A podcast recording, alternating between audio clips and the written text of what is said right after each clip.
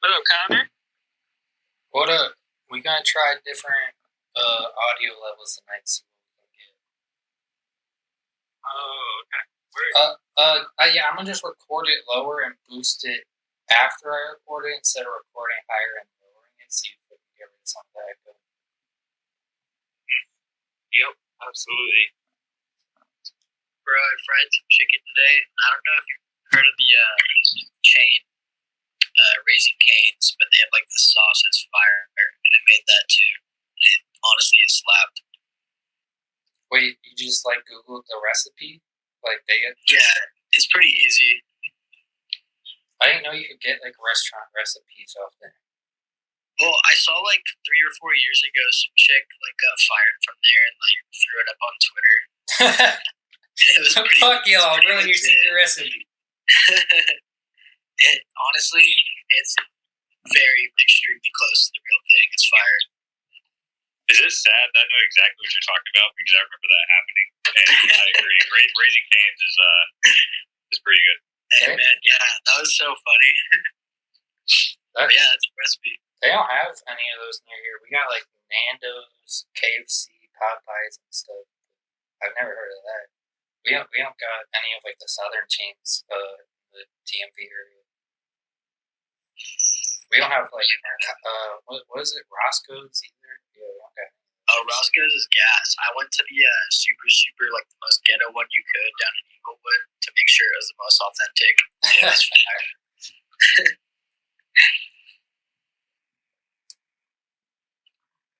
yeah, but uh, where I'm at in OC, uh, they just put uh, canes in. So like, there's literally canes and a Chick Fil A across the street. It's so funny.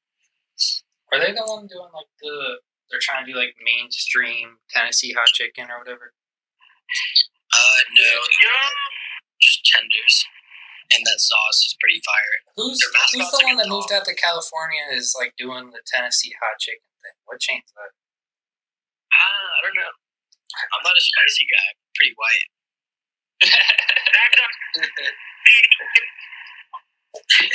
uh, that's you. space? Yo, everyone, everyone that's listening in right now, uh, it would be a huge help if you guys could like and retweet the the space feed the, the space feed tweet that I that I just put out. It's the top one on my timeline. If you guys could all retweet that, just get everyone hyped up for CLG to come in here. Be huge, Bro, the shit Mark and Nate were talking about last night was crazy. dude. Last night's episode was insane. I wasn't expecting that to go for like three hours. To be honest. Yeah, I didn't thought expect them to be in there for three hours. they were so chill. He was like, "Yeah, I, I've got shit to do. I'll just chill with you guys because I, I, I feel like they don't get to talk about it outside of work. You know what I mean? Yeah, for sure. I saw them. I saw them on another space. Like Nate was jumping around on some spaces thr- throughout the day. I saw him popping in different different spaces. But yeah, I mean, Mark, dude, is like super passionate about Bancor. I've never. Uh, you can tell he loves the project. You can tell he's like he's in it. And if They, you guys uh, did they dropped miss some like it is serious uploaded. truth bombs sorry. last night in like a very casual way too. That that was a great episode. Can you I wasn't expecting Chase? that, I either. just cut that either. Chase, can Yeah, repeat there's- that? I I was you just, off. uh, yeah, no, you're good. I was just saying that um, Mark and Nate. I mean, they dropped some like serious uh, truth bombs tonight, like in a very casual way. I feel like they had, there's a lot of stuff that we heard that wasn't really well known, and uh, I just it was appreciated. Yeah, something I really appreciated him elaborating on is kind of like, uh, I mean, I've read the white paper and over and over again, but I just can't really comprehend some of the things in the white paper like Uniswap v3 and like the difference of Uniswap v3 and Bancor v2 and just I don't know. He simplified AMMs like to a level that like just made entire sense. And I've been rereading these AMM white papers for like weeks and months, and I'm just like, what is it? What are they talking about? And then like in one like conversation, he's like made it all make sense. One hundred percent. Yeah. Um, why have you guys actually in here? Uh, we're just gonna keep the questions to like five minutes. So if I do like the fist emoji, that just means like uh, be quiet. We're moving on to the next question type of thing. Awesome, that's a great idea. Yeah, yeah, yeah. Uh, crack. If you want to stay in here, you can, bro. Totally up to you. But yeah, Mark was Mark was sad he couldn't break his NDAs. He was like, I want to tell you guys so bad. Yeah, man. I, I'm not gonna lie. Um, I'm kind of excited to see what, what's in what's in uh, what's the future for them because it seems like DeFi is just the first stop. You know, once you have that protocol and you have all that liquidity, um, and you have that like common unit of account, it, there's really kind of the sky's the limit on what you could build on top of that. Yeah, and I don't know, something 100%. that blew my mind was like how like people are leaving science for DeFi and crypto just because they can't they can't get like the patents or the money or the approval in like the traditional science space and going through governments and stuff. But in DeFi, if you have a good idea, you're pretty likely to be funded. And if you don't have funding, you kind of create it yourself. I thought that was really interesting that like I don't know. I've always assumed that like this whole brain drain is uh, financial based, but he said like I mean his opinion was that it doesn't really have anything to do with the money. Is these people want their projects to be able to have a platform, and um, he was just talking about how many great scientific ideas get shot down by local governments or funding projects get shut down, and how like it's just a huge incentive to switch to blockchain because you can get funding from strangers that believe in you instead of having to go to like your local government for approval. Yeah, man. I mean, I truly kind of believe that that, that is the future. Um, you'll kind of be able to go straight to market, and it'll be a meritocracy economy to where, uh, you know, like the best ideas kind of rise to the top. Yeah, and he mentioned like all the top top emerging projects like Curves ran by like a nuclear physicist. Um, he, he's in gene therapy and he's running Bancor and stuff. So like you don't have to be in finance to have a good idea in space.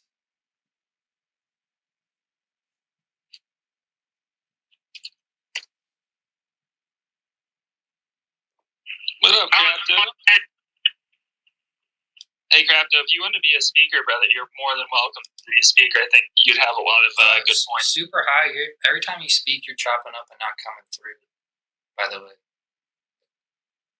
yeah, the past few times you tried to talk, it hasn't come through. Just like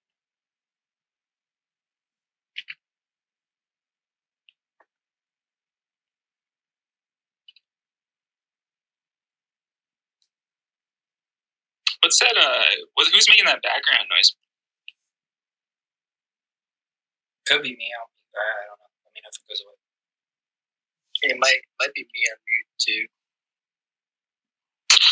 I have to tell you, you guys, last night was extremely informative. And to have those guys talk about the way they did about Chainlink, I'm so fired up, guys. Let's go.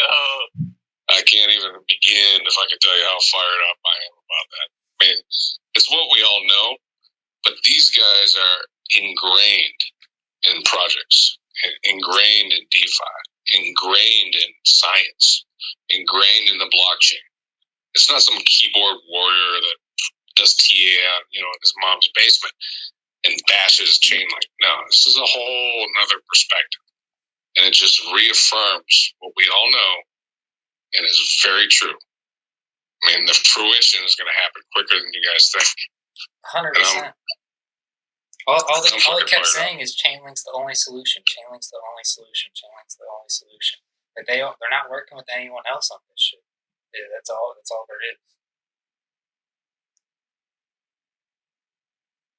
Yeah, let alone just the scale that's going to happen. And, you know, I've architected many huge uh, software solutions for monstrous organizations, whether it be civil or private or, or governments. But I'm, I'm telling you, with what these guys are referring to, we're going to reap the rewards like nobody's business. Yeah, something Nate Mark mentioned. They have twenty-one billion dollars worth of investments pending to be added to the Bancor network, but the local governments that want to get that 21 billion into the network are having trouble legally passing that. So it's just like another early signal. But he was literally able to tell us the pending volume that they have over their head once the legislation passes, and 21 billion is not a small amount of money. So, you know, you take that in regards, okay, these guys have made this much already. They're not struggling. They don't need to promote. They don't need to hype anything. And they're just as stoked about it as we are. So that just tells, you know, uh, it speaks volumes.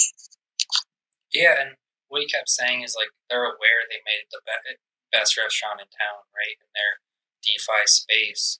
But now that they're past making the best restaurant in town, their shift is focused on how do you get people aware that it's the best restaurant, right? So I think that's an interesting path to see how they promote something that they know is great without spending too much money, but also, like you said, you said everyone who's been to the restaurant enjoys it and recommends other people, but compared to the competition down the block, they're not getting they're not getting what they'd like. So I think that's how they tackle growth and a, uh, marketing it's going to be really interesting. Um, one of the things that he brought up was like a trading competition that they're about to host. Um, so yeah, I don't know. I think how DeFi markets itself is going to be really fascinating. I think I doubt we'll see many like I don't know. Maybe I'm wrong, but I doubt we'll see many cable TV commercials and stuff. I think it'll be more like what Bancor is trying to do with the trading uh, trading competitions and the uh, BNT shirt NFT and just doing alternate solutions that we haven't seen before and just seeing how effective they are. Like you said, they they don't they're not in a rush to be number one. They know what they've made. They know it's good. They're just trying to figure out the most efficient way to grow it. And there, there's going to be aches and pains with growth, you know, and, and, forming or pioneering, I should say, a new technology, a new way to do finance, a new platform to scale into. I mean, anybody that's going to think different and think it's going to be perfect is just misleading themselves. You know, I don't know, man. I, am just looking at this and going, holy shit. I mean, we, we have top tiers telling us you need to pay attention because this is all shifting. 100%. Crafter, I think we're going to get started, guys. Um, really, really excited, guys, to bring you guys Chainlink God and Yoda. This is a completely different episode than what we've traditionally done in the space. Uh, just a reminder for the speakers if you guys see me do the fist emoji, that means it's time to move on to the next question. We're going to keep it to five minutes. Um, Chainlink guys, you just want to do maybe a quick introduction, and then we'll have Coin Yoda uh, hop into the questions. Yeah, sure. So I don't know how much of an introduction I need.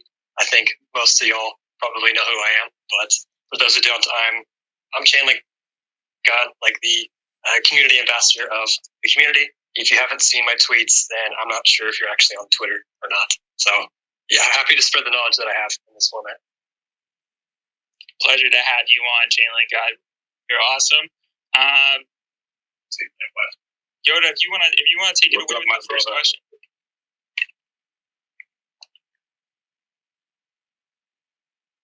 Hello and welcome to the first Yoda interview on the Based Space. Thank you all for coming out to watch me interview community legend Chainlink God. This is going to be a very fun episode, so I hope you all enjoy. Let's get started. Chainlink God, my first question for you is where and how did you first about Chainlink? Did you see its full potential from first glance, or did it take you some time to warm up to the project? I don't think I'm going to get used to that voice. Um, so I first heard about Chainlink in like the middle of 2018. So to kind of provide some context, I kind of got into crypto in like 2017 when it was all over the media, and that was when I saw crypto mining that you could just push a button on your computer and then bitcoins come out. I thought that was pretty intriguing. Just have money pop out and it kind of went into that rabbit hole and eventually came across Ethereum and smart contracts. And at that time in the early 2018, I didn't really get how these contracts were supposed to change the world if they couldn't connect to the external world. That didn't really intuitively make sense to me. But uh, in like the middle of 2018, I I was using like r slash cryptocurrency with my news, but it was it was terrible. I got I got no information from it. I, I, I really don't I don't recommend it.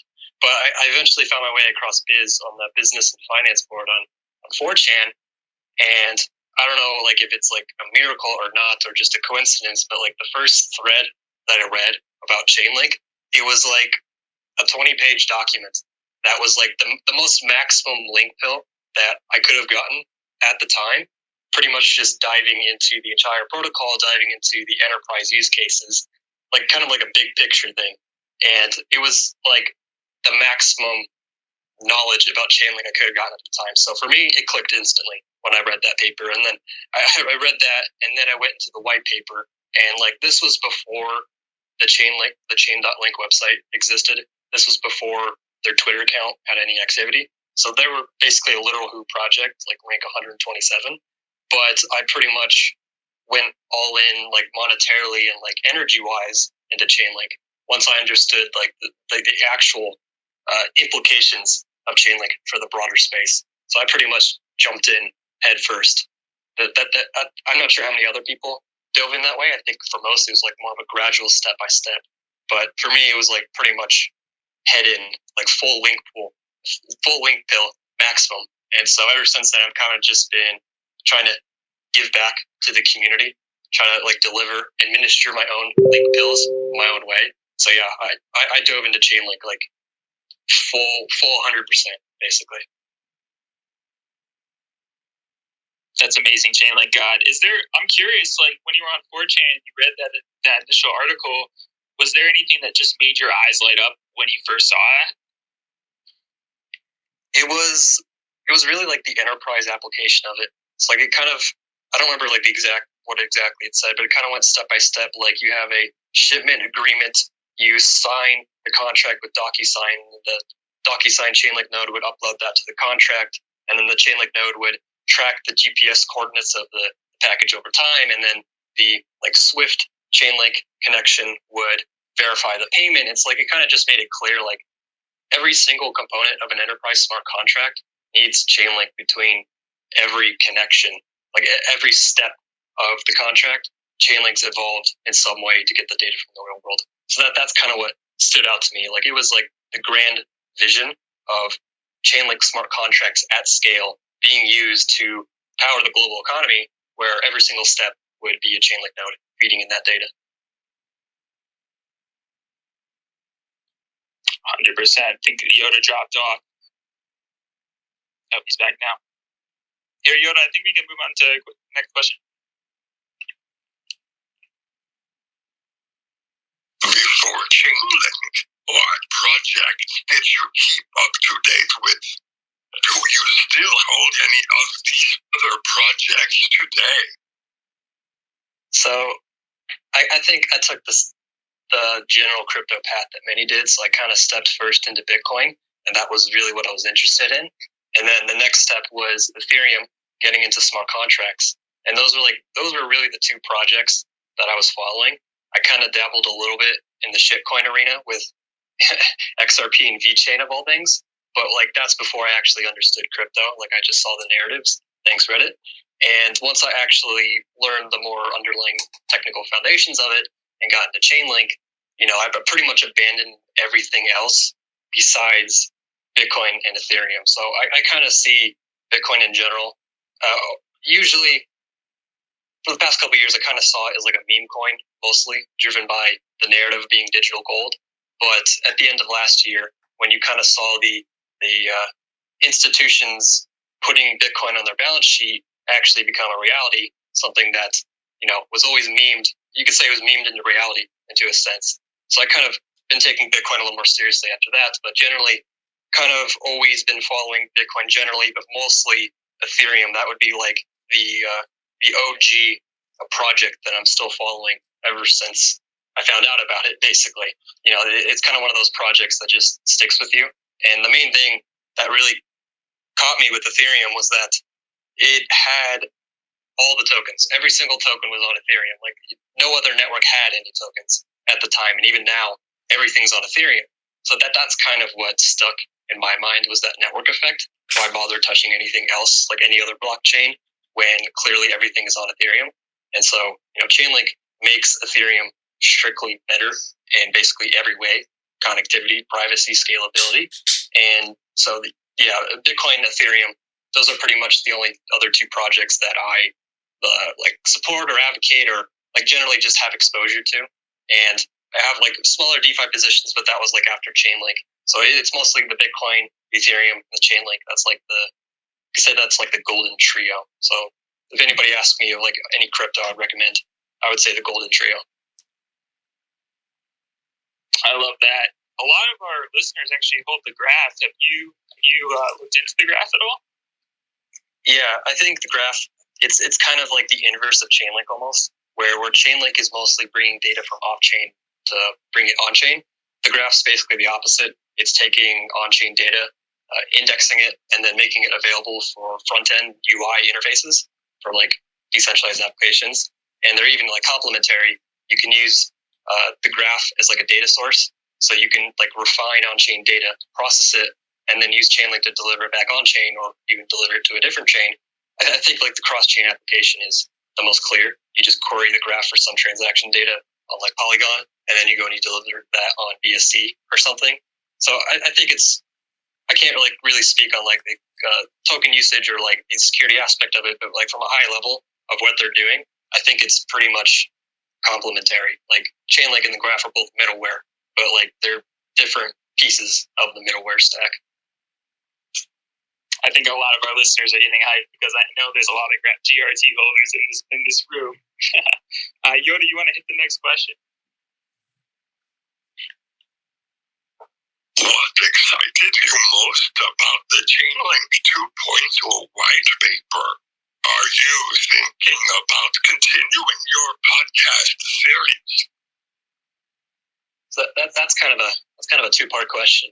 So for the Chainlink 2.0 white paper, I would probably be in the majority here of saying that the explicit staking mechanism was by far like the most exciting part. I mean, there was a lot of good information in that paper and a lot of things that kind of surprised me that was in there, the layer two mechanisms. But like as far as the explicit staking, like, you know, people have been talking about Chainlink and staking for a long time. You know, it was always something that was going to be needed in the network, not just necessarily like specifically for the crypto economic security, but also just like the tokenomics of the link token itself. So bringing clarity of how explicit staking will actually work in the Chainlink network with the, the two tier Oracle network model where the, the first tier explicitly stakes and then the second tier is like a backstop that decides when it's slashed when the data is incorrect because the, that second tier has the, the greatest financial exposure to Link and the greatest amount of cash flows and the basically the, the greatest skin in the game to, to keep the network operational. So that explicit staking mechanism, I think like not only did it introduce it, but it kind of introduced the model where the as you increase the amount of nodes, the amount of crypto economic security continues to increase quadratically.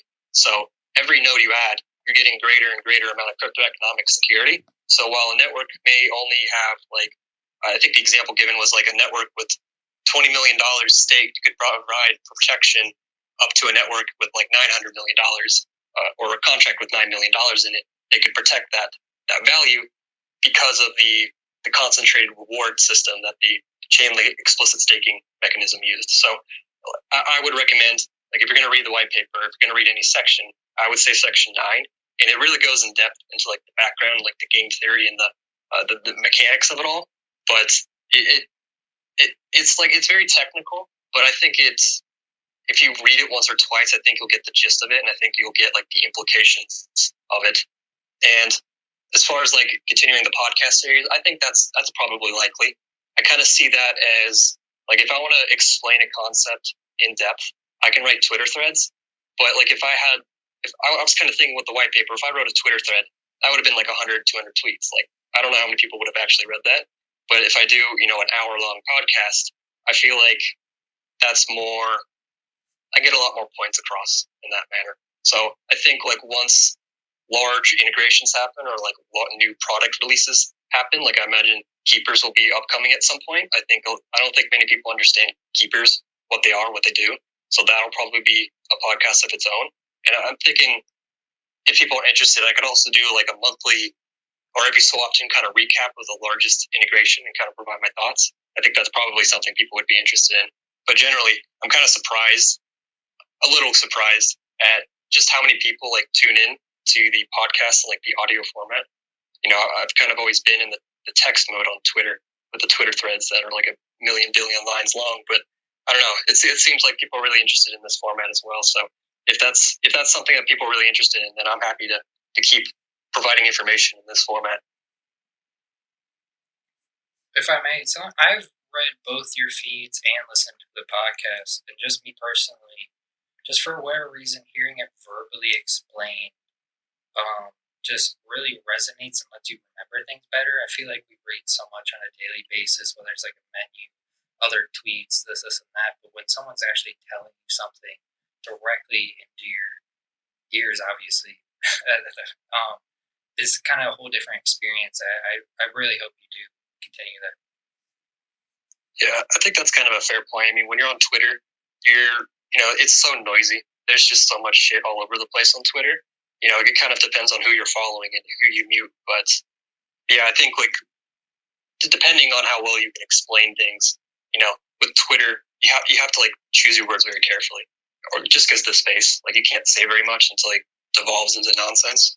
But when it's more of a spoken format and you can actually explain things in like a clear manner, I think that I think that helps people. So I'm glad to hear people enjoy listening to my voice and listening to the things that I have to say. Hundred percent, like you said, like there is so much noise on Twitter, and you do like I don't know. Um, everyone spends a different amount of time, but the more you're there, the more you're intaking, right? And I've just just I've never been able to quote a tweet to someone, but I've been able to reverberate and like copy things you've said on that podcast just because it clicked better. Yeah, I think it's generally like people learn in different ways. Some people, it's they're uh, more auditorial or listening to things is how they click with things. Some are more visual. Some like reading the content more. Like everybody has their own different way of learning, and you know the, the written content, you know things on smart content, everything on Twitter. That's kind of you know, that's always going to be the go-to. But I think with the more spoken format, it kind of just broadens the audience. So yeah, I'm, I'm happy to do that more. Hey, so Chain Link, God, this, uh, is crap joke. How you doing, brother? I'm doing good. How about you? All good, man. Good to hear you.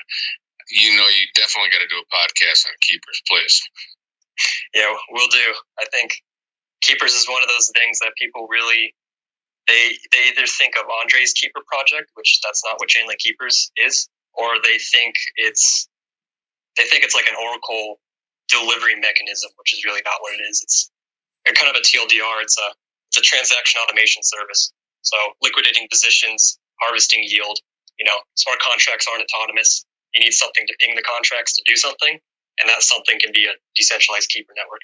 So I could definitely get into that more because there's a lot of different use cases. So it's it's it's almost in a way it's kind of like Arbitrum, where you're using an Oracle network not necessarily for data delivery, but you're using the Oracle network because it's a trusted network of nodes that have a proven history of doing blockchain related transactions. And you can leverage that for any type of transaction. So Keepers is kind of like a piggybacking off of that. Hey, CLG, uh, you had touched on data being organized on chain with GRT. Um, I was curious if you could like touch on the importance of town crier and the impact that'll have on the ecosystem and if you could kind of just cover like some practical use case examples. Yeah, so with Town Crier, that's kind of one of those things where it's it, it's based upon hardware um, hardware based encryption basically. So it's kind of like a black box where it, there's a separate part of the processor, like an Intel processor called a uh, or with uh, with Intel it's Intel SGX. With AMD, I think it's like Trust Zone or something and then there's other implementations. But basically, it's like a separate part of the processor where all the computation happens separately from the main part of the processor, meaning the operating system, all the software can't see what's going on there. So in a in a um, ideal situation, it would be a black box environment where these computations happen privately, where not even the person running the computer or the server or wherever the processor is, you can't view the data in it and you can't view the computation. Uh, unfortunately, with current existing implementations of trust execution environments, there's been a lot of different like vulnerabilities released, like side channels attacks, where if you have physical access to the hardware, you can like manipulate the voltages on the motherboard or on the CPU and extract data. So that's kind of why we haven't seen TEs really used at scale. But I think the tech will improve over time, and we'll see things like open source hardware where it's a lot more verifiable. You don't have like the Intel management engine running in the background doing God knows what. So I think as far as like implications, we'll basically see contracts running in Town Crier and, or in like uh, this trusted execution environment because Town Crier is it's more like fetching data, computing on it, and then deriving some kind of result and then delivering that result. So you can kind of use Town Crier to prove that data came from a specific web server, kind of like what Deco does, but using trusted hardware. You can prove like not only data came from a specific source, but then you can prove that this computation you did on the data was uh, legitimate. So TEs are really about privacy of computation and it's about integrity, where you can guarantee that some computation happened the way it was supposed to happen. So current um, TEs are not perfect right now, but it's kind of one of those things where it doesn't necessarily need to be perfect. If you use TEs in combination with like decentralization and crypto economics, only one of those mechanisms needs to work correctly, and you can rely more on the integrity aspect, rather than the privacy aspect. So it's kind of like a belt and suspenders. So that's kind of the reason why uh, Deco was a large focus because instead of like hardware based cryptography, Deco is like zero knowledge proofs, which is like software cryptography, and that's a lot more. Uh, it's a lot more robust. You can't necessarily do as much computation, but you don't have to rely on hardware assumptions. So I kind of see the future of privacy and Chainlink in the Deco sphere with zero knowledge proofs. I think that's that's where we'll see a lot of data providers get onboarded because they can keep their data private. That's what I was going to ask you too. If it shifted more from hardware focus to software focus, because it seemed like Intel and AMD, you know, there was a lot of hype uh, that we were going in that direction with Town Crier, and then it shifted because it, it seemed like the development wasn't happening as, as quickly as, as people anticipated. Yeah, that, that, that's kind of on Intel. I mean, like if they if they actually created a secure implementation and actually pushed it, then you know Town Crier may already be used, but because of you know hardware manufacturers and just the difficulty of the technology. We just haven't seen that pushed out. So things are definitely going more towards software in that aspect. Hey, Coinyot, I think we're ready for the next question.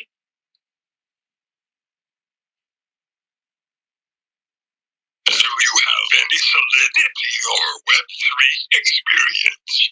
If so, have you worked behind the scenes on any big DeFi projects using these skills? What about the general coding experience? So I kind of have uh, like a bit of a computer science background. So I kind of know uh, Java, C++, that kind of arena. I can, I can read Solidity code, and that's how you know I kind of navigate my way through DeFi summer. You know, avoiding the rug pulls was actually reading the contracts, which is it's actually it's fairly simple. You know, one programming language, you can kind of learn almost any other one if it's the same kind of uh, you know object oriented. You can pretty much learn every object oriented language. So I, I haven't been like behind the scenes of any major DeFi project from like a development perspective, but I think like just having a computer science background has helped a lot in just like my understanding of the crypto technology and just crypto projects in general. It allows you to kind of filter out the bullshit and the noise. You know, when people promise the world you can actually read into it, you know, at a first glance and see like, all right, you know, artificial intelligence coin, all right, this is probably bullshit. Like you, you know what's possible with the technology, and so you can actually determine what's actually possible. So yeah, I, I have like a bit of a coding background. I haven't like developed anything major, here, but I would say if you're looking to learn, if you really want to like learn the first principles of crypto, then I think getting into programming would be the ideal solution. So you know, just just begin with Solidity it's fairly simple.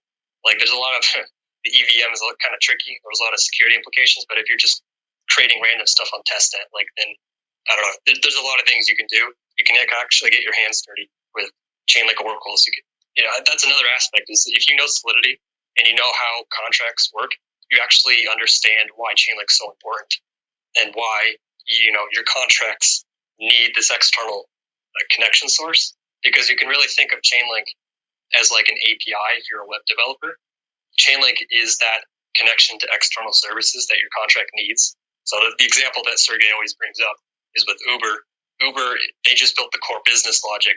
Then they connected it to the payments API, the GPS API, um, and the messaging API. You know, without those APIs, which you can think of those as like Chainlink services, your main contract wouldn't exist. So that's kind of my roundabout answer of saying yes, and I recommend for you to learn programming if at all possible.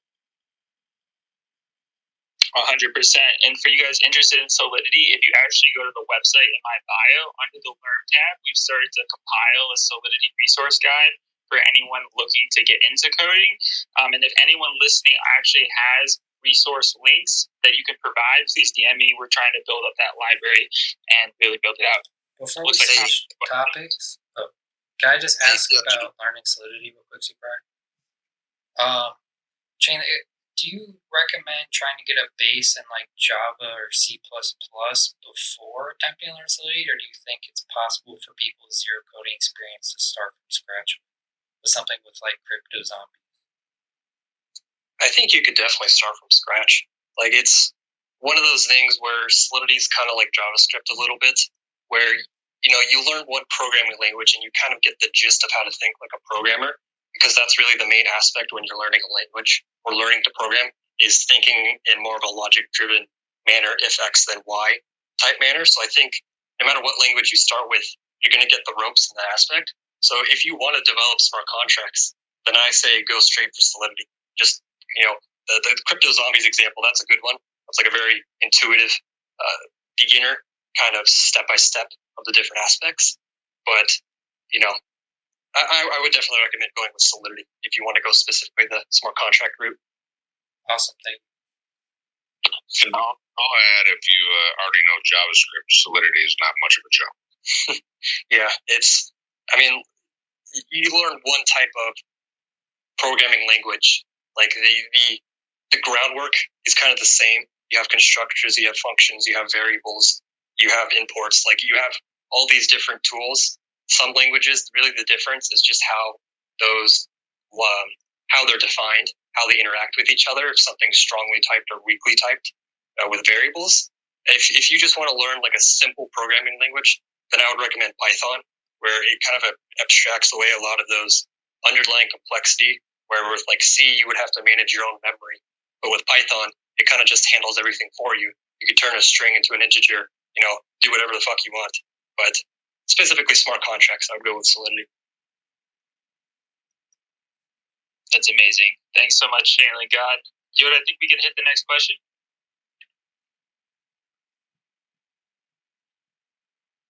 What was your favorite project of DeFi Summer and why? I was gonna say DeFi Summer. That was a that was a pretty wild time. You know, every day you would wake up and there'd be some new bullshit scam thing. It's a food token with like a million percent APY, and then by the time you go to sleep, it's like already rug pulled. So that that was kind of like a whole landmine. I think like compound comp that really started that whole season.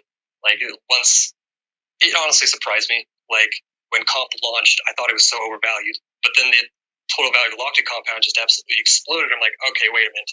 Yield farming actually has some power behind it. I think a lot of other people realize that.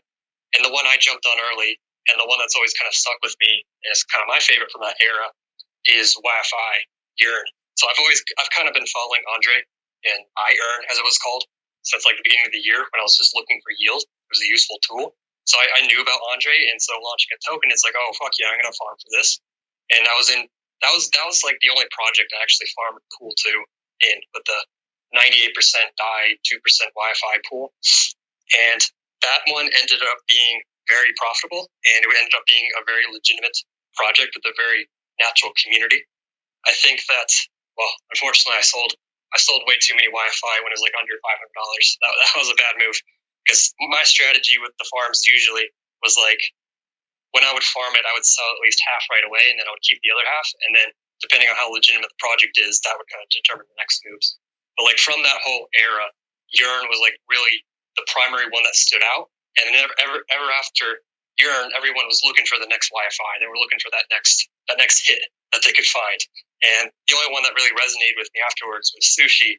I, you know, Uniswap and Hayden's always kind of rubbed me the wrong way, but you know, Sushi Swap, Uniswap with the token, basically, that seemed a very legitimate to me. And then, you know, Chef Nomi happened, and then E-Rug, and that kind of turned me off for Sushi for like a long time until it turned into a completely different project. And then now they're doing things like Kashi and Onsen and, you know, all these other different things. So I would say like out of DeFi Summer, there was a lot of things, but Yearn and Sushi Swap, those were like the two titans that came out of there alive and actually defined something real.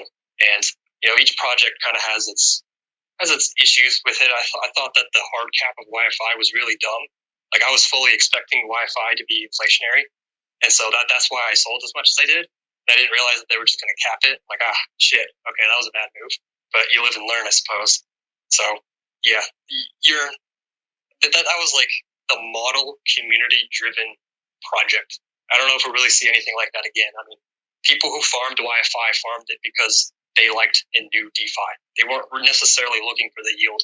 They liked the project. So I don't know if we'll ever see something like that again, but hey, I'm hopeful. Jesus, my head was spinning yam and everything else you were doing, dude. You were farming before the fields existed. And I was just trying to play catch up, and I'm like, oh my God, what, what the hell's going on here? Yeah, yeah, yeah. I forgot about that one. That was an interesting one where the rebase token that broke, and then everyone thought that they lost their money, and then YAM V2 and YAM V3. I, I don't know what they're doing anymore. But yeah, that, that was a wild time. Every day it was some random, some random bullshit. But it, it was a fun time. All the threads that I created during that time was because I was, you know, trying to learn how to actually dig through these projects. So I just kind of, I kind of documented it as I went along. Did you take any big losses in DeFi summer? Accidentally running into a pool that wasn't exactly what you thought it was. So, I'm I'm more uh, way to put it. I'm not as like risk heavy as I think people expect me to be in the yield farming area. Like I, I usually almost never touch pool two. I always touch pool one if it's something where you know there's no admin contract, there's no admin key. Like I, I take a very conservative route to that. But the the one I did ape into was EMN, uh, the that one project that people thought was that was like the great new Andre project that had a bug, and then everybody lost their money on that one. So I lost a little bit on that one. That was kind of a minor one, but after that event, I kind of just stopped aping into things. Like I, I know it works for some people where they legitimately see a token launch two seconds ago, and then they buy a hundred thousand and sell it for a million like ten minutes later. That's not for me. That's uh, that that's just gambling, in my opinion, which is fine that's just you know that's not what I'm in here for.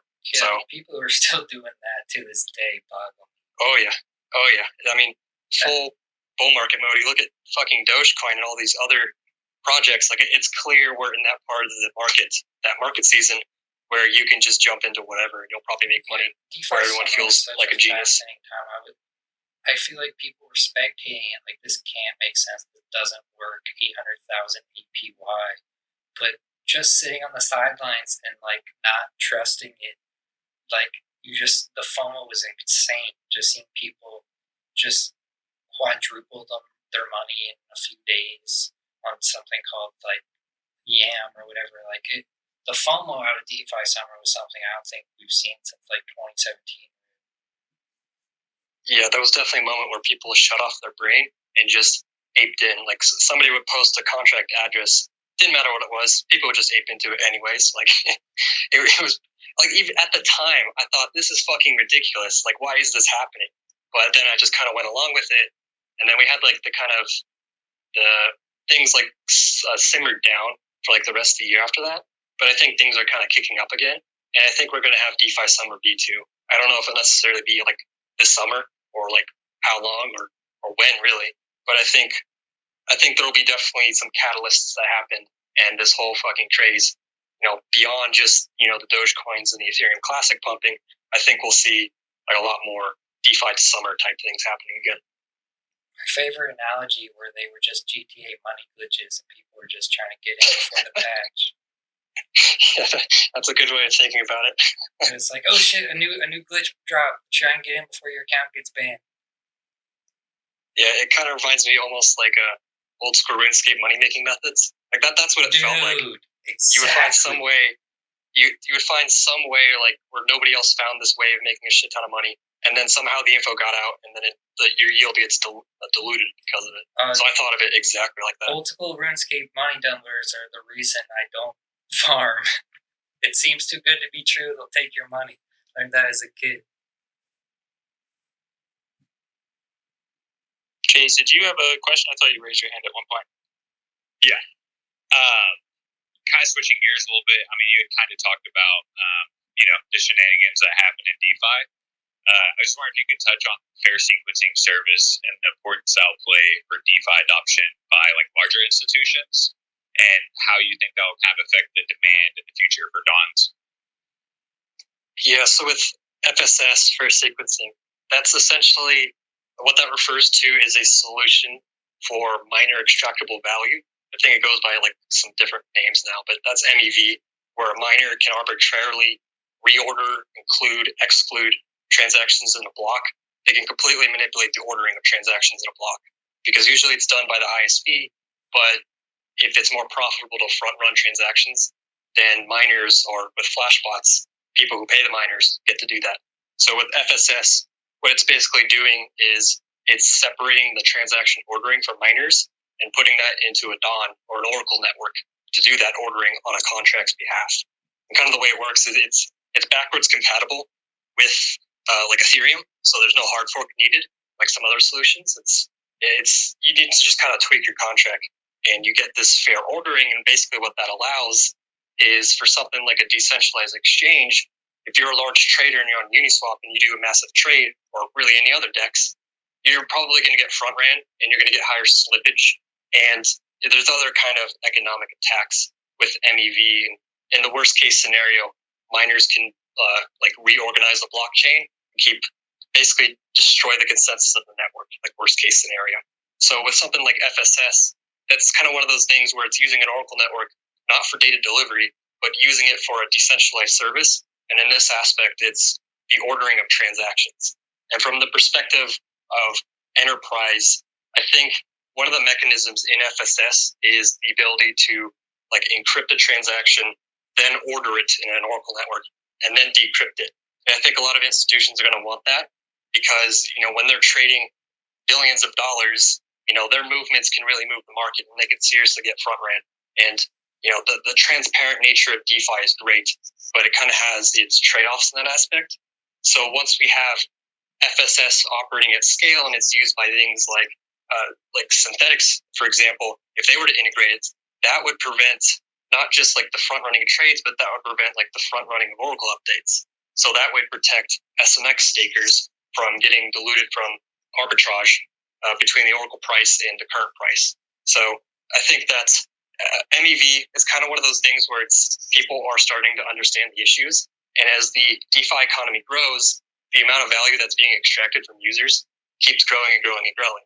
And so in MEV, what we're kind of seeing is like two aspects where there's solutions that's trying to um, democratize it, making MEV more fair so that everybody can access it. That's kind of what Flashbots does. That's uh, you know, it, prevents like a cartel of miners stealing all, all the MEV for themselves and gives it kind of to the users, so to speak, but it doesn't actually solve the problem. And FSS it's on kind of the other side of the spectrum where it's actively trying to prevent MEV from happening in the first place. Because personally, as a user, I really don't give a shit where the profits from MEV go to.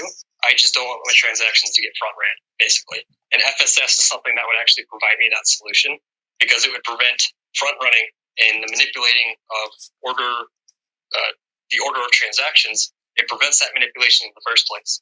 So I think FSS is one of those those things where if a blockchain or smart contract doesn't have it, people are seriously going to question the fairness and the legitimacy of that application.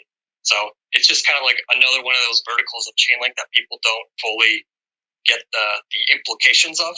But, you know, once it's operating at scale, it'll become painfully clear like this is something we wanted the whole time. hundred percent. Thank you for that chain link God. Yoda, hit it. Can you explain your uh, refinance pool with Tetranode and how that project got started? Yeah, so that, that one was kind of a, an interesting one. So there's a plenty of different money markets out there. Um, but with the Rari pool, what that was basically designed for is the ability for someone to deposit their link, use it as collateral to then borrow stable coins. Now you can do that on Aave, and you can, um, well, I guess you can't do it on Compound yet, but you, you can already do that on other money markets. But the key thing with the Rari uh, isolated money market was that you couldn't borrow the link, meaning you couldn't you couldn't short link, meaning when you deposit link as collateral to then borrow stable coins, your collateral can never be borrowed by anyone, which not only means you're giving zero liquidity to shorts, which was something that just didn't exist before, but it also kind of lowers risk because you know if if there is a shoddy collateral that could be used to borrow everybody else's collateral and kind of wipe out everyone's positions. But if it's an isolated money market where you can't touch anyone's collateral, the only re- the only way your collateral would be wiped is if you got liquidated, and that's entirely under your control. So that pool was just kind of a bit of like an experiment of designing a pool where link holders could gain access to liquidity without giving liquidity to shorts. And so that, that was something that didn't really exist at the time. And so I'm not sure how like the Rari project itself got started, but you know, launching with Tetranode, basically he's kind of a whale, so he had a lot of liquidity. And so that just kind of he reached out and it seems like the optimal solution to just kind of kind of rework one of the pools that he had into this up only pool, as it's so put, that now has uh, Ethan RGT in it, and more collateral can be added to that pool without introducing any risk to existing depositors of uh, the collateral, which is nice.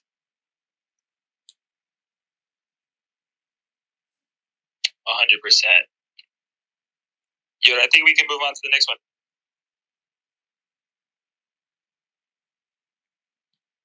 What did you think of Lex Fridman's recent podcast with Sergey? What were your major takeaways from this discussion?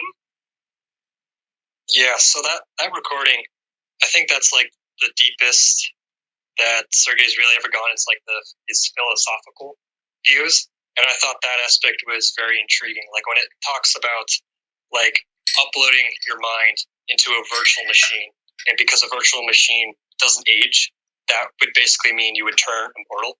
And I always think like those kind of broader picture type things is always interesting to think about. And I think one of the the, the good points that Sergey brought up is that the reason why the traditional, or I guess the general public, isn't begging for DeFi is because they already think that they have the benefits of DeFi.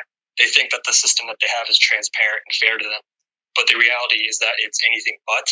And when things like Robinhood uh, make it painfully clear that you don't actually own your assets and you have zero clue what the risks you're taking on actually are, I think that's when it becomes clear that DeFi actually has a demand. So I, I, I think with DeFi, you know, it's one of those things where people don't necessarily understand that they need it until they absolutely do, and it's a worst case scenario where the whole entire financial system is collapsing, and you know they're looking for a safe haven.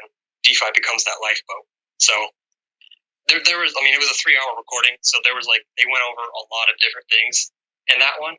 So if you have the time, I would recommend uh, listening to it. I had a Twitter thread where I kind of I talked about like the broader the broader points that were made. But I think the discussion about DeFi and then the discussion about more about like what it would mean to be a human if you were uploaded to a computer, I thought those were pretty intriguing points. I have to ask your theory on the SN Morse code and Sergey being Satoshi Nakamoto. I have to. I'm sorry. I think that people are always looking for clues, even if something is a coincidence. I think that I think people. I like seeing how passionate people are of trying to find those clues. I don't necessarily think that's like definitive of anything, but I think that if anybody were to know who Satoshi was, I think that Sergey would be one of the likely ones to know who that entity or who that group of people are. So I think Sergey being Satoshi, I think he would probably be too young at that time that doesn't necessarily add up to me. But you know, there are the the different breadcrumbs out there about smartcontract.com and the Vietnamese email. So it, it's something that's interesting to think about, but I would need something more substantial to actually to unironically say SN is SN. Yeah, do you think it's more likely he's just aware of the SN was SN and he's a giga brain and he likes trolling everyone? He's really smart. I mean, that's a possibility. It, it, it wouldn't put it past him, but I'm not sure how much time he he, knows Morse code. probably. But I don't know how much time like he would spend on social media. I, I think that's like uh, one of the least of his focuses. But wouldn't it be kind of a net positive to kind of just slightly lead people on to think you were him? I mean, in some aspects, I think so. Like it would, uh, it would get some people interested, but then you know, if you take it too far, eh, you turn into a Charles Hopkins, and then you just kind of become like a poser. And I think that's, I think that's like a slippery slope. So I, I wouldn't want him to like edge people on like that. But it's an interesting theory. And Connor, I don't think that's Sergey's mo. You know, I mean, we we we sat there and you know off offline. You know, we talked with a couple of guys that you know are in the field of, of watching interviews and picking up signs and. And, and we're all conversating, and, and we all agree, man. There was something definitely behind, you know, his verbiage, his mannerism, his body language. There was a lot to it. You know, I mean, is it definitive proof? No, but I mean, if I was, you know, interviewing him or interrogating him, I would definitely be leaning in that direction. Thank you for that, Crapzo. Cornio, do you want to hit the next question? Who do you respect most on crypto Twitter besides at Chainlink? Is there a group of people you have gotten relatively close with over the years? I mean, there is way too many to name. So I feel like I would kind of piss people off if I didn't name them. But like back back when Chainlink Twitter, like early early 2019, like when it was just like a group of like a dozen or two frogs, that group generally has kind of always stayed together. And so you know, there's a lot of different a lot of different chats, a lot of different you know areas where people still stay connected. So I think like in general, uh, kind of like the people like Crypto Oracle, FinRect, Chainlink Red Pill, Chainlink Bull. Like there, there's way too many to name, but like the core OG linkies, like that's they're always going to have like a special place in my heart. And like that doesn't mean I don't love the new linkers as well. It's just that you know when you've been with the same people since Link was like 17 cents, and that everybody kind of treated the community as a joke and treated Link as a joke, and then now we're the position that we're in now, and that you know things are going to keep going the way that they are. You know th- these kind of connections, they're not ones that are like really going to go away anytime soon. And so there's plenty of other people that I respect inside the Chainlink community and the Ethereum community and the DeFi community and even outside of crypto entirely. But I think like the core OG Link community and they know who they are, you know, they're always going to have a special place in my heart. I love that. Based. Cornio, to hit it.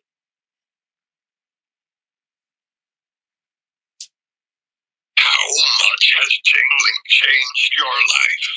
What would you be doing right now if Chainlink was not a thing? You know, I, I kind of genuinely have no idea. like Chainlink and crypto in general has kind of already absorbed my life the past couple years. So that's kind of it's kind of already defined me. But you know, if if, I wasn't into Chainlink, I'd probably still be in school. I would probably be still, you know, doing fuck all during most of the day. I would certainly be a lot poorer, but you know, I'd probably be playing a lot more video games. I think. Like I, ever since I got into crypto and really started researching things, that's really become like the core focus of what I spend my time on. Really. So I haven't. I haven't. I don't spend too much thinking about the woulda, coulda, shouldas. I think you know, rather focus more on like what I can do now in my position. So you know, I don't know if it's destiny. I don't know if it's a coincidence or However, the way that I got into the position that I am now, like within the community, I greatly appreciate it. And I, I would have absolutely no fucking idea how what things would be like if Chainlink or if I never stepped into the Chainlink world. It's kind of interesting to think about, but yeah, my life would certainly be entirely different in that regard.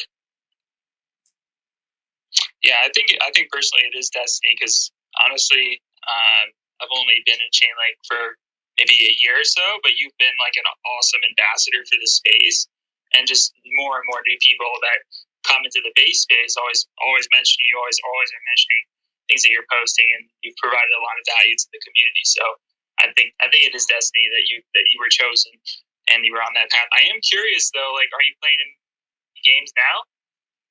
You know, the last thing like I really played was a little bit of Cyberpunk, but you know, I, I really don't play as much games as I used to. Like the I, the way it is for me, like I'm either super into a game or I just don't care about it at all. Like it's either an on or off type thing. So for a while, it was old school RuneScape. I had like three accounts, and I, I still have some somewhere.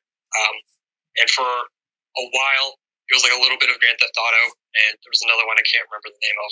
But you know, it's kind of one of those things where it absorbs my life for a little bit, on and off again. And I probably haven't played anything in a couple years. It's just, I don't know, I can't really get into it anymore. It doesn't click for me. Did you max out any of those RuneScape accounts? Get any 99s, at least a few hundred hours? I got 99, uh, 99 woodcutting, fletching, fire making. I think a couple other ones. Let's fucking But, like, go. Was- Of course he did. yeah, and but like I would I would restart too many times. Like I would want to do something different because like the beginning levels are the best, Yeah, and then the later on it kind of gets grindy. That's why it yeah. never dies. You just want a new account over and over again. Yeah, You know, I bought I bought Cyberpunk and I played it for five minutes, and then I went back to you know link charts. Walked away from it. yeah. I mean, it was okay. It's just like games in general. It just it doesn't really click with me anymore, and like it's unfortunate, but it really is what it is at this point. Like I don't really have the time for it, and uh, now, anyways, crypto's kind of already absorbed that time, so I'm kind of fine with that. I think that's really important because most of my life, I I struggled playing too much video games and just not when I'm not doing school or when I'm not doing work, just gaming because it was an outlet for stress and it also is a social aspect. You play with other people like RuneScape or on Xbox Live. You have the party chats and stuff. But I think if anyone listening does kind of feel like they game too much, if you kind of treat research and investing not not even you could even download one of the apps that lets you invest fake money. I forget. It's where I started how I practice. They just give you like five Bitcoin or something, and you can practice investing. And I, in a whole year, I went from playing uh, video games probably seven days a week, eight to like ten hours a day, to I haven't played in months and months and months since I've gotten into crypto. I really think that's a huge lane for people that either have a gaming problem or they want to transition away from gaming, or they're good at gaming in general. If you just apply game theory to these things, you can be successful in real life and stop wasting time uh, going for uh, RuneScape 99s. I- think that some games they do have like definitive benefits. Like you said, in some areas it's more social interaction. You know, people of common interests getting together and raiding, um, doing whatever together. You know that that has its mental advantages. Gaming in general relieves that stress. I think with RuneScape specifically, I learned a lot about like you don't you don't just want to trust random plebs like you're gonna get fucked. I also learned a lot about like supply and demand just like day trading on the Grand Exchange, virtual items. So I think that's I think a lot of like at least in the early days of crypto and probably now, a lot of the crypto members are former or existing gamers because they get the they get the value of digital tokens of digital items. They like understand the grind and they understand it has fundamental value. And I think that's also why some people get NFTs because it's digital collectibles. It's a better version of what you have in games. And eventually all games, all game items will be replaced with tokens and NFTs. So it's kind of, it'll, it'll, the two communities will continue to mix together. So it has its benefits, but if you're playing, you know, Call of Duty from eight in the morning to two in the morning, you know, you may have to want to reevaluate some things in your life. You know, I've been gaming since 1974. You know, I mean, we're talking Star Trek with Galaxy, you know, X's and O's. And my poison today is Fortnite. I mean, I'll, I'll play that during meetings, you know, and, and, you know, I'll get my quick fix. I'm in and out. And, and, and the adrenaline and, and the balancing that it does for me, you're exactly right.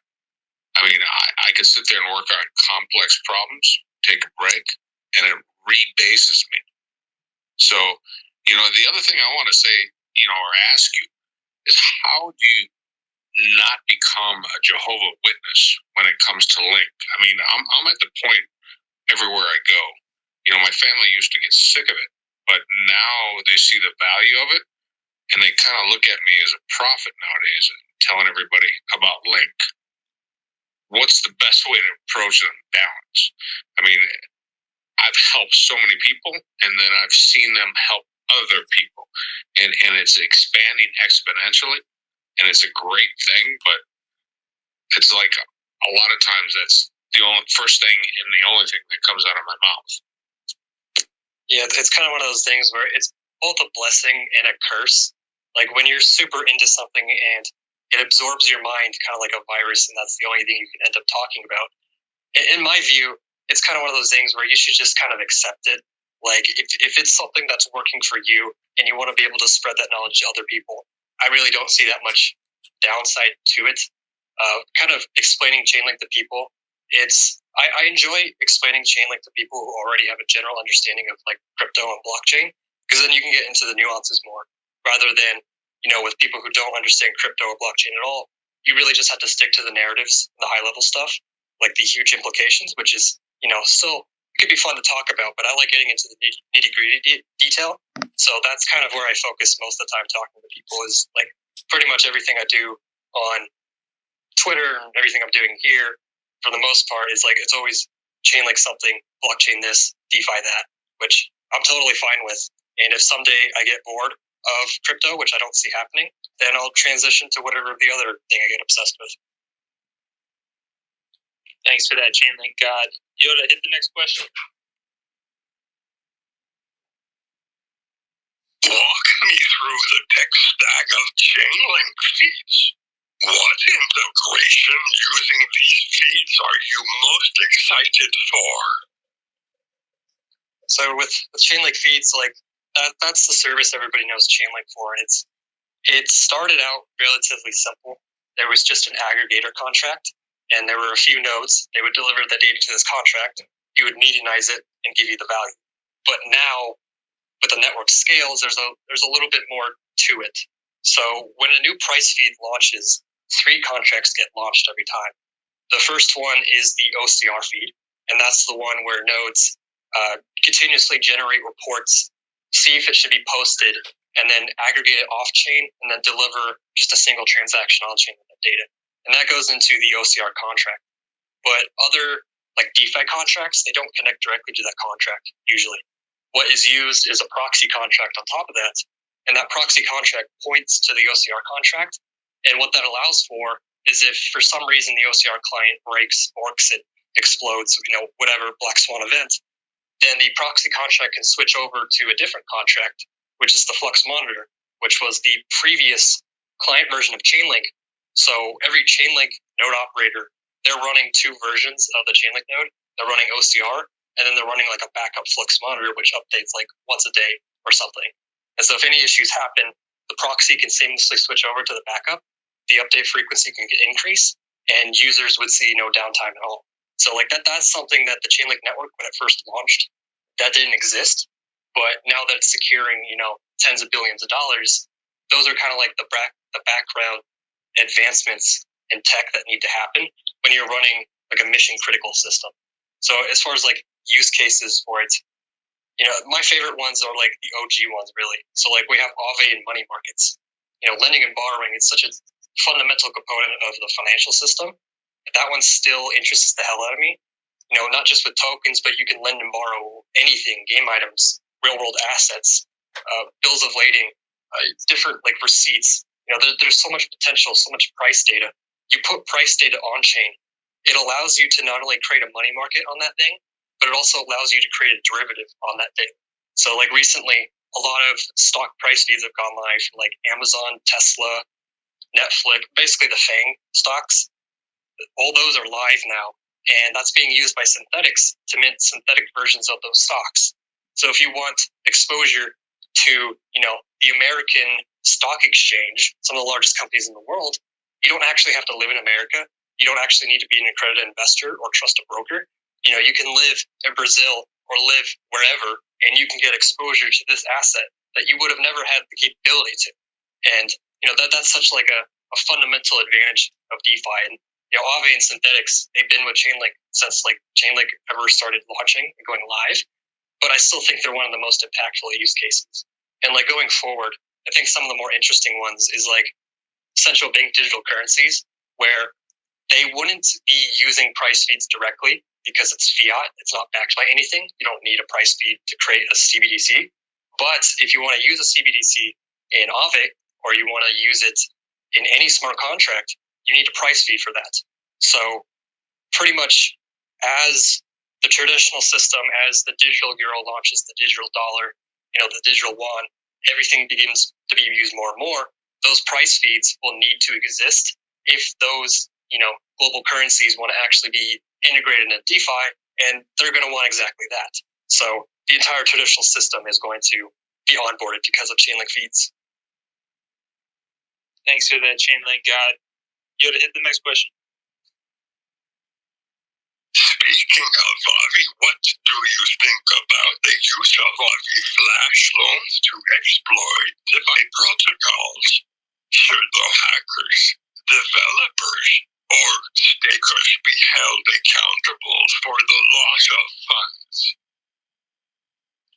With flash loans, it's kind of one of those things where you have permissionless technology. You know, once flash loans were created, the genie was out of the bottle. You know, even if Aave turned off flash loans, well, it still exists on SushiSwap and Uniswap and DYDX and all these other protocols. So I think when these protocols offer flash loans and something happens using it, they're not at fault. Just like well, I don't want to get into that debate, but basically, I think that, like they're just offering a service, and people can use that service for whatever they want. And so, I think the ones, if anyone would be held accountable, would be the developers who created uh, a low quality application that was vulnerable to flash loans. Like if you're still using Uniswap as your price feed, and then a flash loan happens and you get wrecked from that, like that should really be on you because it's clear that that's not a sound solution for your application. But I think with permissionless technology, people are going to use it in any way they want. And I think flash loans, they don't create vulnerabilities. They only reveal them. They democratize who can be a large whale, you know, within the span of a single transaction. And so it's kind of you kind of think of it as like DeFi's immune system. It would be better for a DeFi application to be hacked when it only has a million dollars than when it has a trillion dollars. So it's better that we have these tools now because they're going to continue to exist and they're not going to go away. You know, we, we better battle harden our DeFi system now than wait until it's, you know, it becomes a systemic issue. So I think flash loans have very legitimate uses for leveraging up on positions, for arbitrage, and a lot of other things. But if you want to use it as malicious reasons, well, people use the internet for malicious reasons, but we're not going to get rid of the internet. You know, it has it's a net benefit for everybody. Can you elaborate on what the basics of a flash loan are for people who don't know that? Yeah, so a flash loan is basically a uncollateralized loan where you can borrow as much money as you want without any collateral with the condition that you pay back the loan plus a fee at the end of a transaction. And if you fail to pay it back, the entire transaction reverts. So it basically gives people a significant amount of liquidity that uh, always protects lenders because the loan is always paid back. Because if the loan is not paid back, the entire transaction reverts like the flash loan never happened. So it's basically a way of getting a lot of money, and then you can do stuff with that money, and then you can pay back that money, and then you keep whatever the profits was from what you use that flash loan for. So it's kind of like a new financial primitive that only exists because of the blockchain. Thanks for that, CLG. You want to keep going? What are your thoughts on Uniswap's TWAP? Why is Chainlink a better solution? As I wrote a smart content article with CO about this one, and it's really one I could talk about all day, but I, I can hit on like the main points that with the TWAP, the idea is that people like that the data is already on chain. There's no reliance on oracles, but a TWAP has serious like security implications on how it fundamentally works. So a TWAP is a time weighted average price that's taken from the Uniswap decentralized exchange. But because it's time weighted, what that means is that it becomes inaccurate during times of volatility. And times of volatility is when you need accurate price data the most. So, you know, that's a terrible property to have, but to make it even worse, the only way, uh, besides adding a bunch of liquidity, which is expensive, the, the only way to increase the security of your TWAP feed is to make the time sample bigger. So instead of taking the average over 10 minutes, you take the average over the past hour. You know, and that, that increases the tamper resistance because if you wanted to manipulate it, you would have to manipulate it over the entire hour. However, when you increase the time sample, you directly decrease the accuracy. And the inverse is true. If you want to increase the accuracy, you have to decrease the tamper resistance. So that's an inverse correlation, which is terrible. Where if the value of your application goes up and you need to up the security of your price feed, you actually have to decrease the accuracy, which makes absolutely zero sense for any protocol. So what TWAPs are good for is if you have no other solution. You know, you just launched a token, it's only on Uniswap, that's the only market, then I could see using it. But as the value secured goes up, you're really going to want to upgrade to a Chainlink feed to get full market coverage. So you're not just tracking one exchange and the ability to increase the security of your price feed without reducing the accuracy because, you know, you're never going to be able to scale your protocol that way. And you know, the, the answer given from most people is like, well, if you use Uniswap TWAP, you could just get prices on tokens. You can't get like weather data. You can't get uh, any other external resource. And that's entirely true. But I feel like it kind of discounts the quality of Chainlink price feeds. Like they're they're exponentially higher quality than TWAP of any kind. And that's why Chainlink doesn't use a TWAP.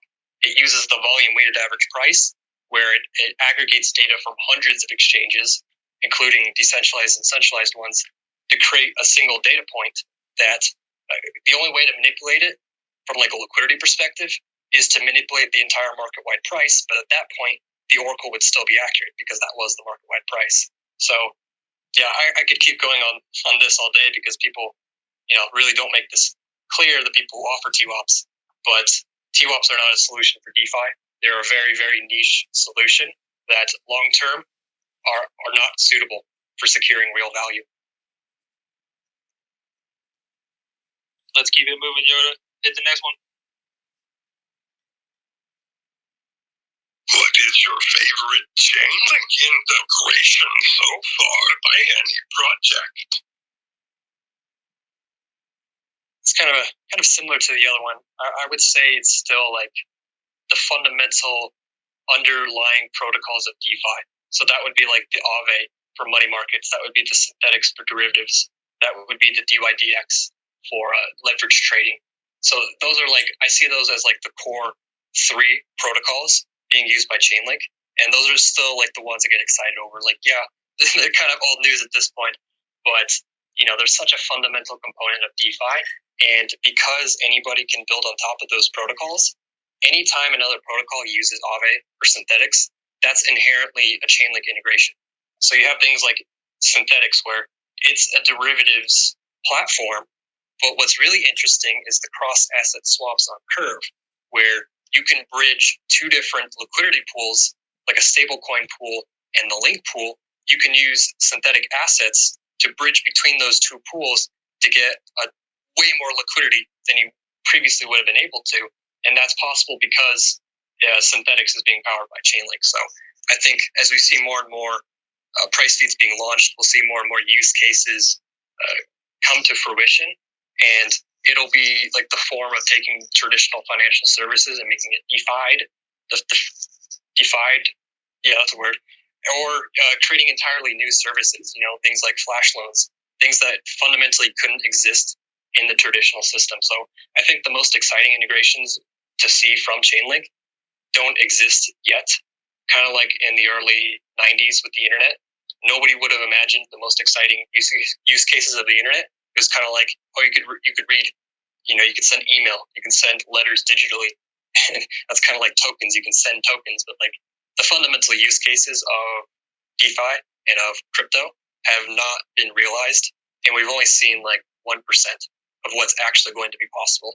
So I'm, I'm still very bullish on the future of Chainlink integrations. You got it, Yoda.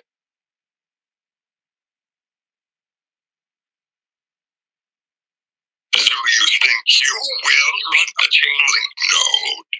What percent returns should someone expect for running a standard node? Is it a viable opportunity to make money without spending on large scale server infrastructure? Okay, kind of rapid fire. So I, I think, like, once staking launches, I think there's going to be a lot of interest of people to earn yield on my node. You know, kind of leverage the reputational aspect of it. So I think, like, with staking, I think that's probably a very likely uh, situation right now. I'm not necessarily like a DevOps expert, hence why I don't run one now because I would have to like outsource it to another operator for me, and I would rather do something where I actually run the node myself. I think, like, in terms of like yield from nodes, there really isn't an answer because it doesn't exist yet, you know, with, with staking and earning yield from that perspective, but also because every node's going to earn their own yield. Every node has different revenue. Every node uh, feeds data to different feeds, which pay them different amount of fees. So what we'll really see is like a scale where we'll see the most reputable nodes earn the highest amount of returns, but they'll probably have the highest amount of stakers to them. So what we'll actually see is highly reputable nodes will have slightly lower APR or APY, uh, but it's more, you know, you're less likely to get your stake slashed when you delegate to that node. And then you can have more of like the risky nodes where they may provide you much, much higher yield, double, tri- triple digits, but you're much more likely to get slashed because that node did something wrong, you know, and you delegated to an unreliable node. So there really like isn't an answer there. I think it'll probably be similar to like ETH yield from proof of stake, but the more amount of people staking, the less the yield will be. But as the amount of fees and the adoption of the Chainlink network grows, then the amount of yield grows. So it's all entirely dependent on the amount of adoption. And in terms of like hardware requirements, running a Chainlink node, it's you don't necessarily need like large scale server infrastructure. What you need is reliable infrastructure. And you know, Chainlink nodes, if you're only doing a single price feed, you know, the hardware requirements are very low. If you're doing hundreds of price feeds, they're going to be a little bit higher in that aspect. So, you know, it kind of just depends on the operational size of your Chainlink node operation. But what really matters is having something hyper reliable, having a lot of backups, you know, ha- having a lot of like fail safe and a lot of uh, disaster recovery systems. Like that, that's actually what matters for running a Chainlink node is that hyper reliability to maintain your revenue, to maintain the reputation of your node. And, you know, that's not something that requires a lot of hardware that just requires expertise and a lot of knowledge of DevOps and you know cloud infrastructure, server infrastructure. So that, that's kind of why Chainlink node operators they're like proof of stake, the delegation pools. They're like uh, telecommunication enterprises like Deutsche Telekom. You know, they're companies who know how to uh, deploy infrastructure. They know how to manage it, and they know how to handle situations that may be unforeseen, downtime, or needing to acquire gas or acquire ETH when the gas price absolutely explodes. So I think inevitably in the future it'll be easier to run a Chainlink node, and it'll be very very easy to delegate to existing nodes. And you know, it's not like Ethereum where you delegate to the network and everybody gets the same yield. Every node's going to give you a different yield because every node's taking on different risk. Every node's earning different revenue. So you know, it, it's going to be it's going to be very heterogeneous in that regard. Hey, 18, I think this is a great time for you to ask your question about staking. Hey, CLG, thanks for joining us tonight. Um, while we're on the topic of staking, um, my, my question pertains to not so much when staking will happen, but more to what you think the trigger mechanism is for uh, Chainlink to initiate staking Is it um, a market? Is it a market driven event? Is there additional infrastructure needed? Um, do you think they're waiting for the Ethereum upgrade? Is it a inflection point in network growth? What do you think needs to happen for staking to begin? In my in my personal view, how I kind of see it is that the launch of staking probably isn't going to be a binary thing where one day we don't have it, the next day we do have it. I think that what we'll see is like a rollout where the more the services that are more deterministic, like uh, keepers or VRF, where either you do the service or you don't do the service, that's much more easier to design a staking system around. And while things like price feeds, they're continuous data sets. So there's a lot more questions of determining if a price value was actually legitimate, you know, because you may have not deviated from the aggregated report, but the aggregated report may have been completely wrong. So, you know, if even if your node was off by like 0.1%, should you be slashed for that? 1%, you know, 10%. How much should you be slashed for each percentage deviated away? So the issue isn't necessarily like actually coding the contracts for it. It's actually developing the uh, crypto economics.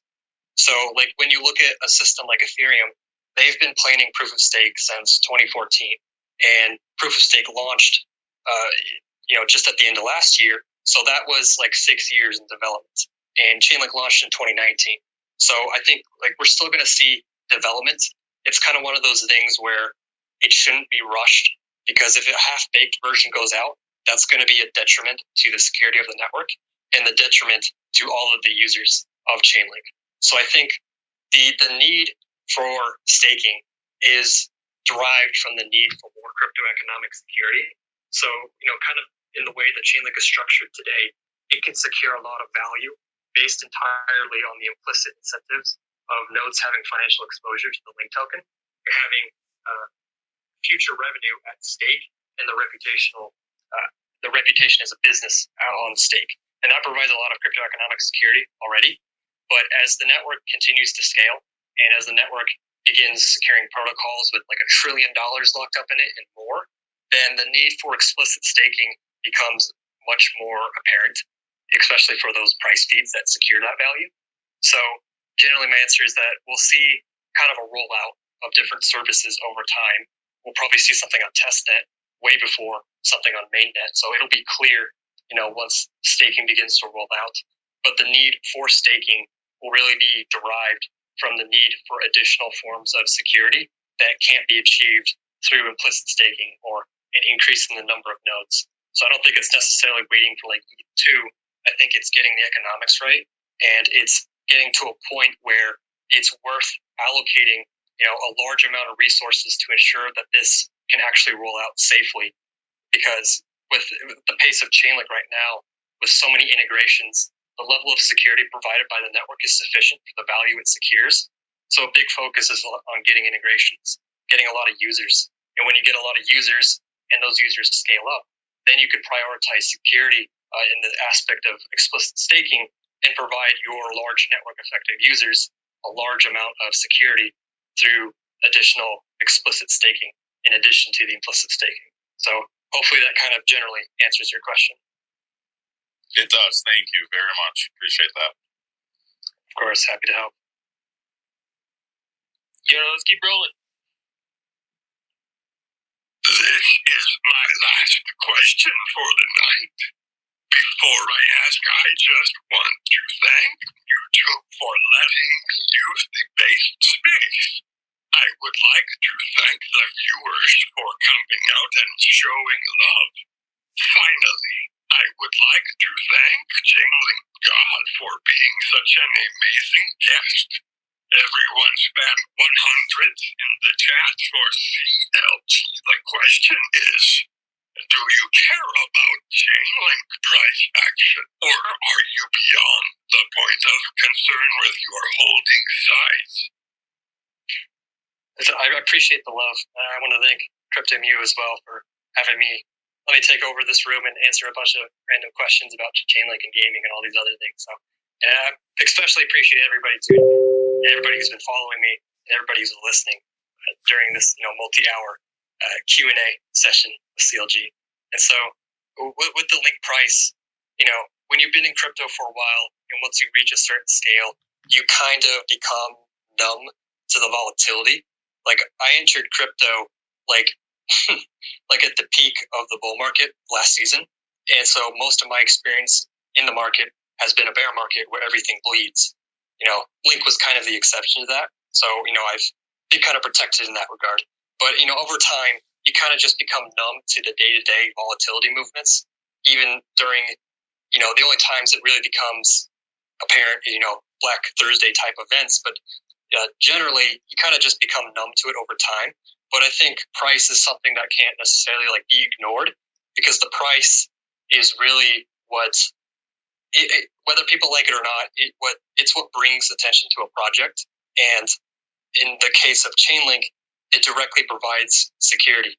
So the higher the price of Link, the more valuable the subsidy allocation becomes, meaning more Oracle networks can be launched or using less amount of tokens on a per token basis, which essentially means every individual Chainlink token, as the value rises, uh, is able to collateralize more data and is able to be used to purchase more Oracle services, thereby providing value to everybody who is in the ecosystem, whether they are exposed to Link or not. So it's, it's kind of one of those things you grow numb to it, but the general trend, it's something you want to see you look at the long term trend of Link and it just, you know, it becomes clear what it's doing and what it's likely to keep doing.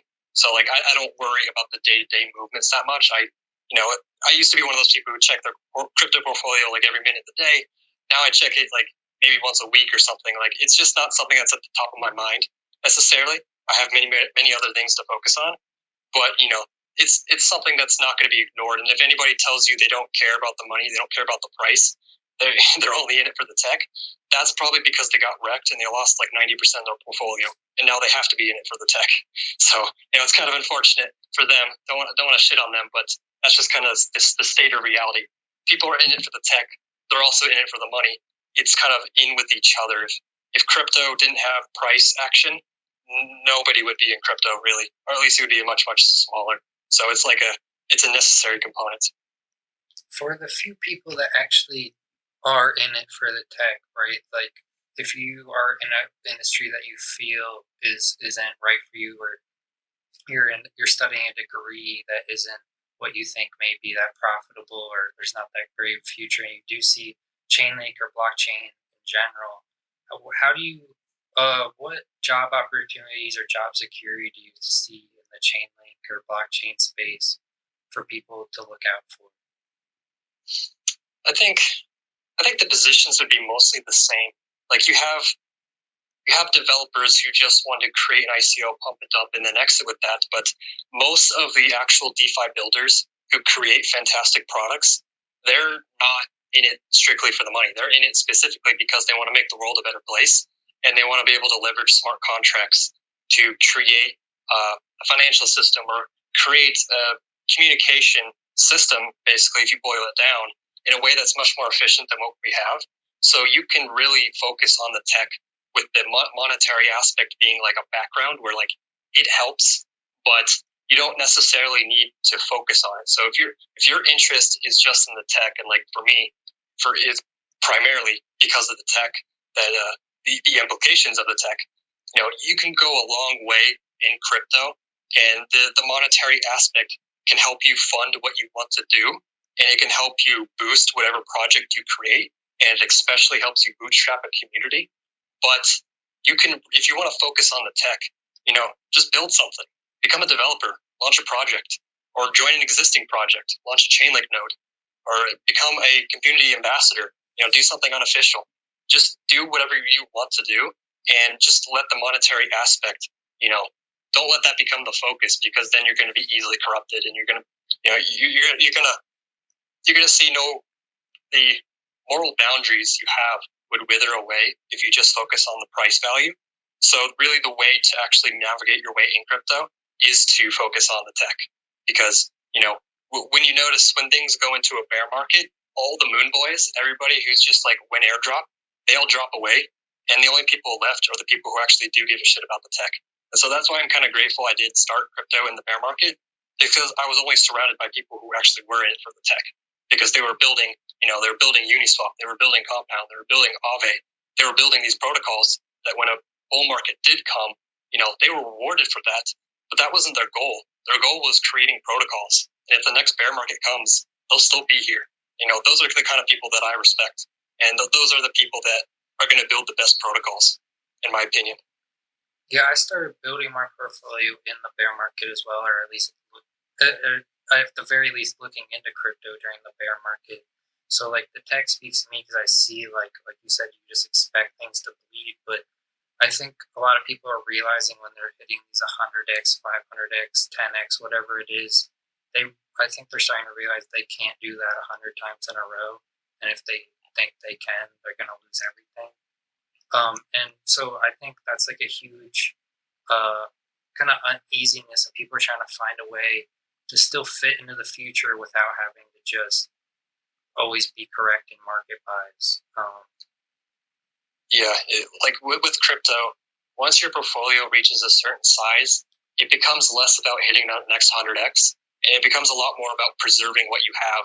So, like the positions you take and the allocations you take become very different where you're not trying to ape into every single thing. You're not trying to just get the monetary aspect. You're just trying to preserve what you have and then actually focus on the protocols which have long term value, which generally are the protocols that uh, provide value for users. And you get rewarded for helping those protocols provide value to users. So, like with tokens, they're a very good incentivization mechanism for getting a lot of disparate people around a common goal of building some system or coordinates coordinating uh, some mechanism. But the goal shouldn't be you know pump the token because that's not sustainable. That's just going to let be people left holding the bags, and that's like a that's a negative community. That's a zero sum community. What you really want is people focused on the tech, and they get rewarded because of that if they actually build something useful. Hey CLG, uh, I had a question. It's a little bit of a uh, thought experiment though.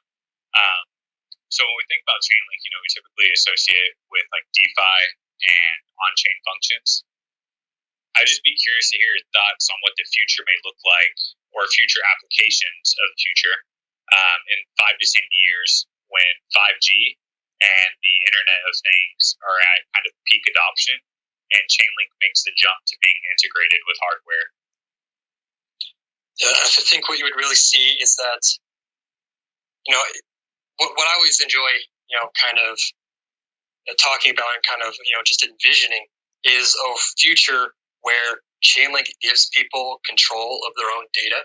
So when you look at something like Candid, you look at something like Deco, uh, decentralized identity mechanisms, where it allows people to actually take control of their own data. They may have all these devices that's generating tons and tons of data about them and about their surroundings. But if we're just giving that up for free, then, you know, you're not actually benefiting from this advancement. You're just getting, you know, you're just getting spied on more. You're just getting manipulated more. But if you can actually gain control of those data sets and you can choose to monetize it if you so choose to, you know, I, I think, you know, with zero knowledge proofs of Deco and Candid, being able to create a decentralized identity and allow other entities to use your data in a privacy preserving manner where they can only prove things about data, but they never see the data itself. You know, so, so as 5G rolls out more and everything just keeps generating petabytes of data per second, and that just keeps expanding, and we need more ways of analyzing it. I think that Chainlink in that aspect, it'll be like a filter of not just finding the data that's actually useful for people and what's actually true or not. I kind of think of Chainlink as like truth as, as a service, but it really gives people control of their data again. You know, they can export their data from existing services create their own decentralized identity protocol, own their own data, and then be able to prove things to other people without, you know, revealing who they actually are. So I think like that's kind of like a long term vision of not just price feeds, not just DeFi, but kind of creating self sovereign entities who can actually prove things about themselves in, in, in a way that they desire. And if you don't want to give up any information about yourself and you don't want to monetize anything, you should have the choice to be able to do that. You know, I think most people would uh, monetize their data sets, but hey, people should have the choice. A hundred percent. Um, honestly, I think I'm going to wrap it up here. Um, Chainlink God, do you have any closing thoughts you want to give all the listeners? Uh, I just want to say thanks for tuning in, everybody. Like I, I can't express this enough of how much I appreciate your support. Like everybody here and everybody who's not here, just within the community. Like it's the reason why I post threads. It's the reason why I make recordings and I uh, interact with the community every single day of my life. So I, I just want to say thank you to everyone in the community. Thank you, CryptoMU, for hosting this. Thank you, um, Yoda. I don't think is in here, but for having the questions in that very interesting way of presenting it. So yeah, I just want to say thanks, and we're all going to make it. 100%. Thank you, Chainlink God, for coming on the Based Space. I mean, this has been an unreal episode. So much education value um, was provided here. I mean, I see a lot of OGs, but I also see a lot of new new accounts in here. So I'm sure there's people in here that don't even know what Chainlink is, and you just you just educated on, on them on that. Uh, if you guys are not already, please follow Chainlink God. Please follow Yoda. These are really quality people to follow on the Twitter space.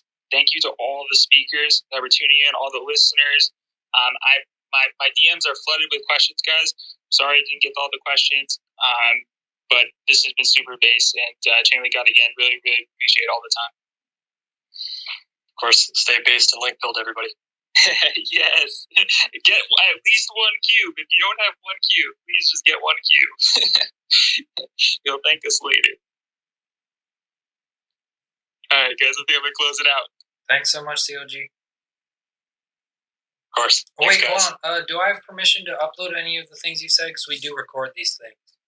Yeah, absolutely. Awesome. Great. Thank you. Have a good one, everyone. You too. Good night, CLG. Get another 99 for me, bro. Yo, every everyone who's still in here, I'm gonna drop a huge thank you tweet. If you guys can go and show that tweet some love, would really appreciate it. Please reply to the tweet. Um, it'll mean a lot to CLG. Just show him he took a lot of time, took an hour and a half of his time to come in here, and it was absolutely incredible. Um, then I'll probably just be uploading this whole thing raw again since it's just so much alpha. And I want it to be out as soon as possible, and chopping up in clips just delays everything. He gave us permission, so let's just let it rip, and hopefully, my internet doesn't go out, it should be up by morning. Thanks, y'all.